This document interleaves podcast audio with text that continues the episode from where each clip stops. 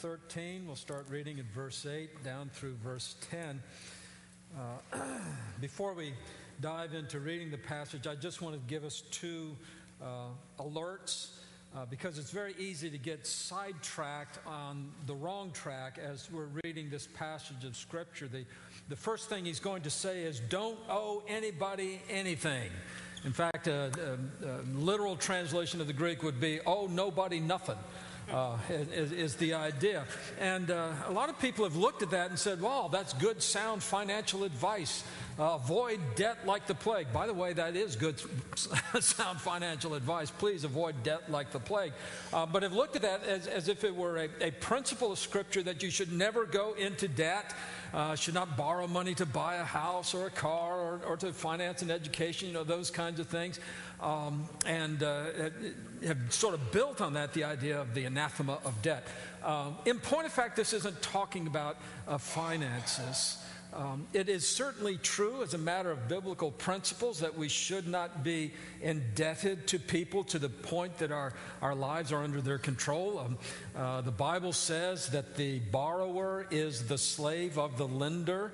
And what that means is when you borrow money from somebody, they get a certain amount of power over you. And the more you borrow, the more power they have. Um, there, there are whole companies that know this. They send you a credit card, pre approved. How could they pre approve it? They don't know a thing about you except that if you sign on and activate the card, they got you hooked. And so they, they, they, they give you the card and you, and you charge it up and you're having a great time in life and then you max out the card. What are we going to do? Well, the company, of course, cares about you. And because you've maxed out your card, they send you a little booklet with how to structure your personal finances and get out of debt, right? They send you little helpful hints on how to pay off your credit card debt. Or they send you another credit card and you max that one out and you keep maxing them out all, all the time. And before you know it, you're, you're way in over your head and, and um, you don't know how you're going to pay off the minimum payment, much less ever get ahead of the debt. And you start to get cranky. You start to yell at the kids and fight with your wife and and things just get very brittle and very hard. And that's what debt will do to you. And so please avoid the debt. Um, uh, you know, I used to be able to give you really good advice on how to structure your personal finances, uh, but that was like 40 years ago. And now that I've gone 40 years of applying my principles, uh, you need to talk to somebody else. but, but I really, I, I, honestly know some people in the church who, who could give you some real good advice and, and, guidance on how to get out of debt and how to structure your finances so that you're not uh, going into debt and how to plan for retirement and those kinds of things. Um, and uh, so, if, if that is the need that you have, that's really the sermon you wanted this morning, uh, talk to me about it. I'll, I'll point you to somebody else. Uh, but uh, that, that, that word there says, you know, don't owe anybody anything. It's not really talking about money. Because what he's just gotten through talking about, as, as we uh, look at um, what we saw last week, he says, if, if there's taxes due, pay the taxes. Well, that sounds like money, but that's an obligation imposed on you. I mean, maybe you went to the government and said, I would like to, to um, uh, be indebted to you. Would you please tax me every year? Uh, uh you know, maybe you did that. Um, um, revenue to whom revenue. But then it says respect to whom respect, honor to honor. In other words, it's saying that the debt and the obligation that, is, that has been imposed upon you by uh, the nature of society and the government and so forth, and, and th- those kinds of obligations don't make them outstanding debts. Uh, don't have debt uh, of this kind of, of interpersonal relationship kind of debt. Don't have that hanging over your head. And so, uh, the first thing I, I, want to alert us to is uh, let's not think that we're talking about money just because the word debt is used here, or the idea of obligation is used here, he's really talking about something quite different, not financially, but in terms of relationships. So that's the first thing. Uh, the second thing is, in, in, in, the second part of that verse, he's going to say, well, love fulfills the law. You know, and think, well, that, that's really cool. You know, love fulfills the law. That, that really bad law thing that is legalistic religion, we can get rid of all that. All we need is love. Da da da. Yeah. And you see, I grew up. I grew up uh, uh, in the '60s, basically, and. Um, uh, you know, my generation was a generation that thought they had discovered love and uh, went around and said, All we need is love, yada, da, da, da. And, uh, um, you know, we don't need all this, this heavy burden of, of rules and regulations. We need love, love, love. You know, and it sounded like a great thing. But think about it. The people my age, course, most of the people my age right now are retired, and I'm not bitter about it. But, but the thing is, the people my age who had all this, you know, love, free love, you know, all, all, all we need to do is love each other, they're the folks who trained the people who are in, charges of the, in charge of the universities today. And the people in the charge of the universities today, if they believe in love, it's their love and not yours. And, and basically, I think you can trace the kind of, of dictatorial um, uh, thought control that goes on in our society today to the idea of we don't have any rules and regulations. We just love the way we want to love. And oh, by the way, I don't want to love you. You think the wrong things, you say the wrong things. You're not part of my group, and so we, we, we, we kick you out. It, it, you're, you're, tracking with me on this one because I'm not going to belabor the point. But, but the, the, the problem is when you think that love can be separated from God's commandments, you're making a misstep. When you, when you think that, that uh, love is just something that we generate within ourselves, we all know what it is, and we don't really need God to tell us what love is, that's when we start to miss out on what love really is. You'll notice the examples that Paul's going to use, and we'll read this in just a second. He says, uh, when you look at the commandments, and then he cites several examples don't, don't commit adultery, don't murder, don't steal, don't covet, you know, those kinds of things. All of those commandments come from the second half of the Ten Commandments. Uh, you do know that uh, even in Bible times, people made a, a, a, a, distinction between the first half of the Ten Commandments and the second half of the Ten Commandments. The first half had to do with um, uh, our relationship with God. Um, uh, you know, have no other gods before me, no graven image, don't take my name in vain, keep the Sabbath day holy. Those, those kinds of things had to do with how you relate to God. And then the other half of the Ten Commandments had to do with how you relate to other people. Uh, don't don't uh, murder, don't commit adultery, lie, uh, steal, and, and, uh, and covet. Those have to do with relationships with others. You remember that uh, when uh, people would come to Jesus and they'd say, Jesus, what's the greatest commandment?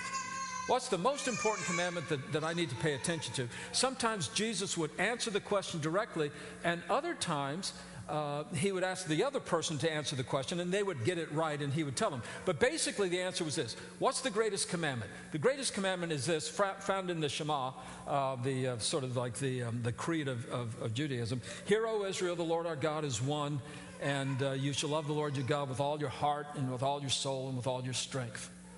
That's the first commandment. And the second one is just like it you shall love your neighbor as yourself. You see, when the rabbis and, and, and Jesus sanctioned this, when you thought about the commandments and how you prioritize them, there was the love for God and there was the love for your fellow man, and they had to be put together and kept together. So when Paul talks about love fulfilling the law, he's not saying, well, you know, if you just love people as a result of that, um, uh, you don't need to bother about that God thing. You're fulfilling the law.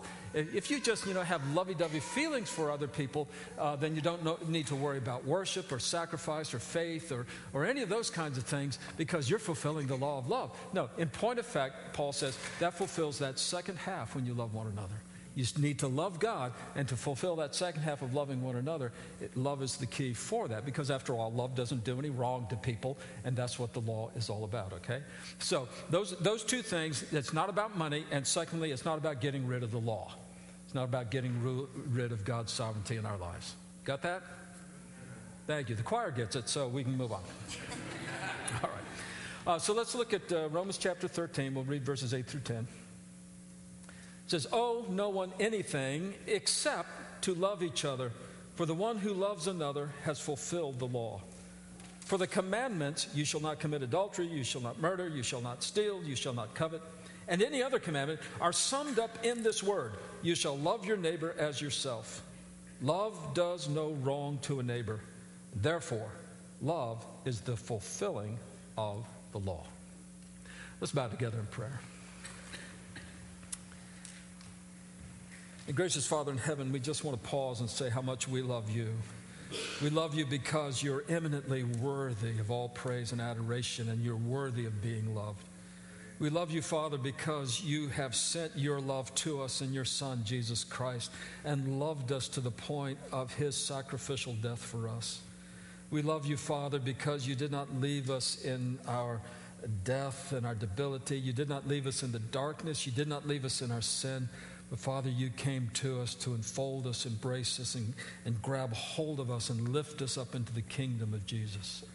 Father, we love you because your love indeed has no limits. And your love has never seen a situation in our lives that it could not conquer. Father, we love you because your love for us is perfect. And we do pray that as you have loved us, your Holy Spirit would teach us to love others, would teach us to extend that same kind of limitless, boundless, creative, embracing love.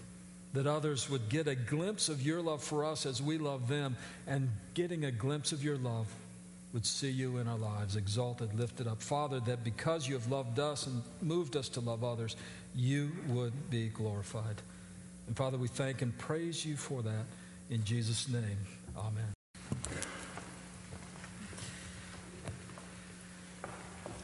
So I was listening to a, might have been a podcast, I don't know. But anyway, it was on the internet. And uh, this lady was talking who was a, um, or is, an expert in early childhood parenting and education, those kinds of things.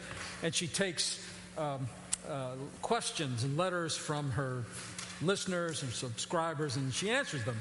And so the, the, the letter that she was answering had, had come in, and uh, it was a young mother, and she said, I have a preschooler, you know, four or five years old, and lately, whenever I tell him what he needs to do, he talks back to me. I'll say things like, You need to go clean your room now. And he'll say to me, You're not the boss of me. What should I do? and this psychologist lady, I guess she's a psychologist, she, she says, Well, you have to understand that he needs his space and he needs to be able to identify his own will and learn to, to express his own sense of identity. So, what you should say when your child says to you, You're not the boss of me, then what you should say is something like, I'm sorry, did that come across as if I was trying to tell you what to do? I didn't mean to do that. Can you forgive me? It's just that your room needs to be cleaned, and I was wondering if maybe you would do it now. Maybe you could do it now. And you know what the preschooler's going to say? No. I thought that was the silliest advice at all. If, you if your preschooler ever says to you, You're not the boss of me, what you say is, You're right, I'm not your boss, I'm your father, and that's worse. you know?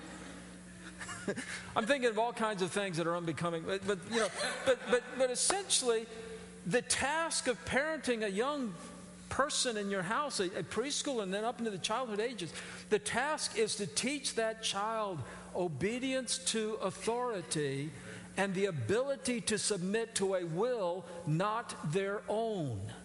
Now, I understand about abusive parents. I'm not talking about that situation. I'm not talking about where parents have an agenda of, of sort of uh, uh, asserting themselves for the sake of a power trip. I'm talking about loving parents trying to do the right thing, who care about their kids and want to see it work out okay. And so, uh, the task of the parent is to teach the child the ability to obey authority and submit to a will not their own. Now, here's why that is so important. You teach a child the ability to submit to authority outside of themselves, usually the parent. And then, when they know how to submit to an authority outside of themselves, then they will know how to, to submit to an authority inside themselves. First of all, the conscience, and most importantly, the presence of the Holy Spirit if they accept Christ as Lord and Savior. So, you, when you're teaching, getting the, the, the room clean isn't the problem. I mean, in, in, the, in the grand scheme of things, it doesn't matter if the room is clean or not. Trust me. I don't think I ever saw a clean room in my boys' uh, bedrooms. And, you know, I don't think I've ever seen that. Now, that's not true. I just said that for humor value. Am I off the hook? Thank you. Okay. But here's the thing it doesn't matter if the room is clean. What matters is that the child has a respect for the authority of the mother and the father and knows that there's a will outside of their whim and desire to which they need to submit. So that one day they'll have the skills inside of themselves to submit to the will of their Father in heaven and the working of the Holy Spirit within. So that, that's, the, that's the key thing. Now, the reason I bring that up is that we are all nothing but preschoolers who got bigger. I remind you of that. That's all we are. And when God comes to us and He says, You know, I think you need to love other people, I think you need to love other people because that is an obligation, that is a debt that you have to that person. You owe it to them to love them. Usually, what we say to God in so many words is, You're not the boss of me. That's how you know there's something called original sin. Our first parents, that's, that's what they did with the tree in the garden. God said, You can eat any tree you want, but the tree of knowledge of good and evil, the tree of life, you can't eat of those trees. And essentially, Adam and Eve said to God, You're not my boss. I can do whatever I want to do.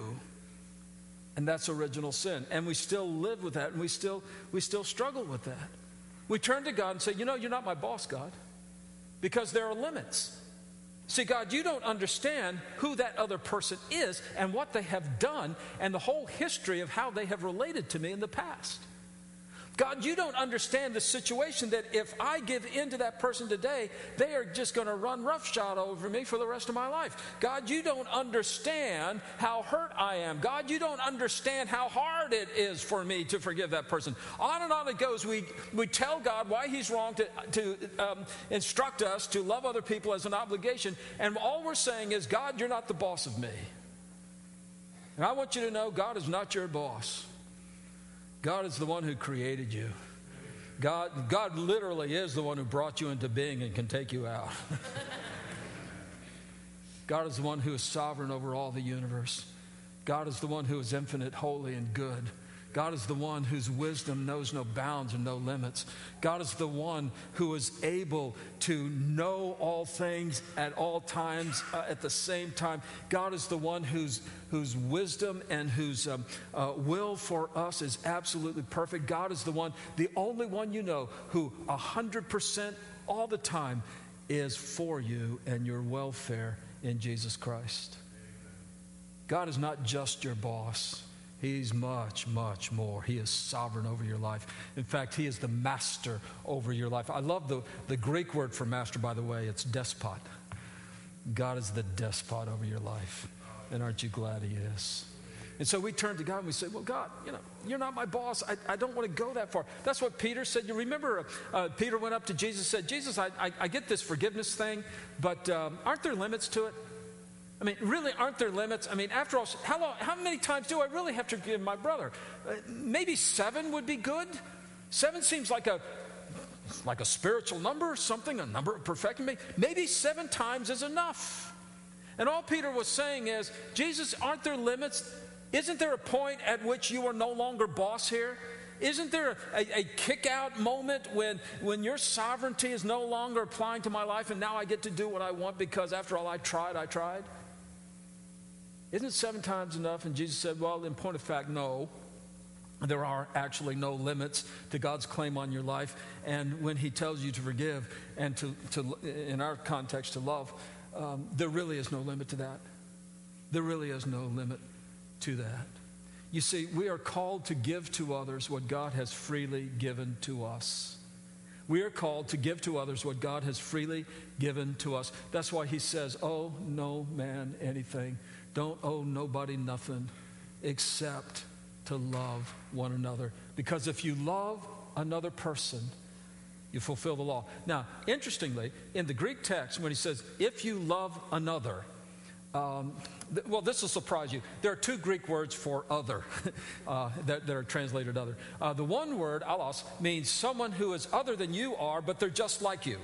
They're part of your club, they're part of your family, they're part of your group, they sound like you, they speak your language, everything's fine. They, they are just like you. That's the word allos. And uh, that's not the word here. Because there's another word in Greek for other, and it means someone who is other than you are, and they are different. They are not like you. That's the word heteros. You know, we get a lot of English words out of that. And so here it says, when you love a heteros, when you love someone who is not like you. In other words, when you love someone that's a little bit hard to love. When you love someone the way God has loved you, because believe it or not, you were a little bit hard to love, that's when you're fulfilling the law. That's when you're doing what God wants you to do. You see, we are called to give to others what God has freely given to us. That's why before we got to Romans 13, we did Romans 12. Romans 12, 1, I beseech you, I beg you, I implore you by the mercies of God. So we read Romans chapters 1 through 11. And there we saw the mercy of God that's poured out upon us, that though we are all sinners, we have all sinned and fallen short of the glory of God. Doesn't matter if you're the rank pagan, if you're a religious person, if you're a moral person. We have all sinned. We've all fallen short of the gl- glory of God. And the wages of that sin, the result of that sin is death. That's what we deserve. But God gave us eternal life in His Son, Jesus Christ our Lord. And that's appropriated by faith, not by works and not by our merit and not by being good, but simply by accepting the free gift of God, of His salvation to us. His Son dying in our place, paying the debt that we owed, the debt of obedience that we owed to God, could never pay. Jesus Jesus paid it for us. And what mercy God has poured into our lives, we are to give freely to others. We are to give them mercy as well, so that they would see something of the power of God's kingdom in our own lives as well. And so Paul says, don't owe anybody anything except you have this obligation. You owe it to others, you owe it to them that you would love them, even if they're different, even if they're not like you. You owe it to them. Because all the commandments, and then, and then he says, and those commandments particularly that have to do with our relationship with others, all those commandments about you don't, don't commit adultery, and you don't kill, and you don't steal, and you don't covet things. He says all of that's wrapped up in just, just one phrase. You got to love your neighbor as yourself. You love your neighbor, you won't do him any wrong. And that's how you fulfill the law. Love doesn't do any wrong. So, so, so that's fulfilling the law. Now, um, yeah, our temptation is to say, well, we don't really care much about fulfilling the law. The law, after all, was legalistic religion. That was all those things that the Pharisees did in order to try to make God love them. You know, we all, we all get that. But Paul, you remember back in Romans 7, Paul says, Look, the law of God is good. Why did God give the law? He gave the law so that we would know what makes God happy, we would know what glorifies God we would know what actions in our lives would reflect the holiness and the righteousness of God. God gave us the law so that we could reflect His character in our lives, so that we could look a little bit like our Father in heaven. That's why God gave the law. Do you know what an act of grace it is that God gave us the law? He, an act of grace that he said, I'm not going to give up on you. I'm going to give you, here's the way, here's the path. Here, literally, here's the Torah by which you may walk into being a little bit more like me. And so God gave us the law, and Jesus said, um, He said, you know, that second commandment, that pretty much sums it up, doesn't it? You got to love your neighbor as yourself. And Paul repeats it here. He says, all that's summed up in, in, in, to love your neighbor as yourself. And it's not summed up so that now we can ignore the law, as we said earlier. It's so that we might fulfill the law, and we might look a little bit more like our Father in heaven. You know, maybe I can illustrate it this way. And, and uh, Randy talked about this a few weeks ago, and it bears repeating. But um, uh, Jesus once told the parable about a king and, uh, uh or the master and a, uh, a man evidently quite wealthy because uh, he called in his, his servants because he was going over the books and he was going to settle accounts with his servants. And what he found out was that he had a servant who owed him 10,000 talents. Um, I did some math on that. It's roughly $6 million, but that's, um, you know, 30 AD dollars. Uh, you know, I don't know. But, um, uh, you know, 10,000 talents, some people say $10 million. Uh, I like to say a bazillion, zillion dollars. It's a debt you can't pay off. By the way, look how rich the master is. This guy stole $6 million from him and is so small the master didn't even notice. That's how rich the master is, you know. So, but anyway, he goes to the guy and he calls him in. He says, You know, you owe me 10 million, uh, $6 million. And the servant says, Don't worry, I'm good for it. he says, I'm going to pay it off. Just be patient. I'm going to pay it off. And you're, you're thinking exactly what the master's thinking. Uh huh. Sure. Sure. You know, what, what I really ought to do is I, I ought to be kicking you into prison, into debtor's prison, and you ought to stay there till you pay the last penny. And uh, the guy says, No, no, give me a chance. Give me, just give me a chance to pay it off. Now, here's the thing the master doesn't say, All right, I give you a chance to pay it off. The master says, All right, I forgive the debt. I forgive the debt. It's, it's gone. That's it. For no other reason than that, that's who I am. So the servant goes out and he finds his friend. His friend owes him a 100 denarii. 100 denarii was about a third of a year's wages, which means for you roughly $50,000, $60,000. See, I was looking who laughed and who didn't. never, never mind. But anyway, it's about a, you know, a third of a year's wages. And uh, um, uh, he goes up to him and he says, Look, you know, you owe me, you know, a couple of thousand dollars. Guy says, Well, I don't have it on me right now. Just be patient. I'll pay it off. He says, No, not going to do it. Throws him in jail. Throws him in jail. And the other servants run to the master and they say, Master, you know that guy you forgave? Six million dollars? He just threw his friend in for a couple of thousand dollars. The master calls in the first servant. He says, Now, what this you've done? He says, You know, didn't I forgive you an astronomical debt that you could never repay? Then he says this You ought to have forgiven your friend you ought to have forgiven your friend. Why? Because when you forgive your friend, here's how you're going to do it. Buddy, I forgive you, but let me tell you why I forgive you. I forgive you because our master forgave me. And our master is wonderful.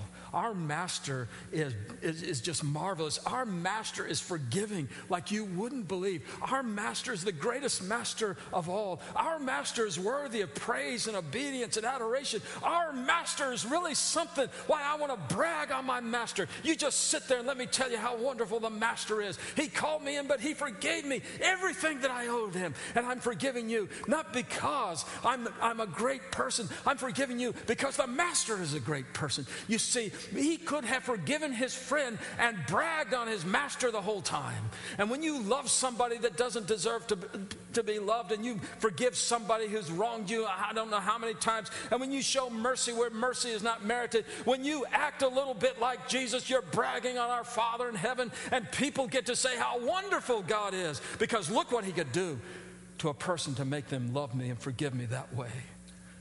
See, that's why we have a debt to owe, a, a debt of love that we owe to other people. It's because God loved us first.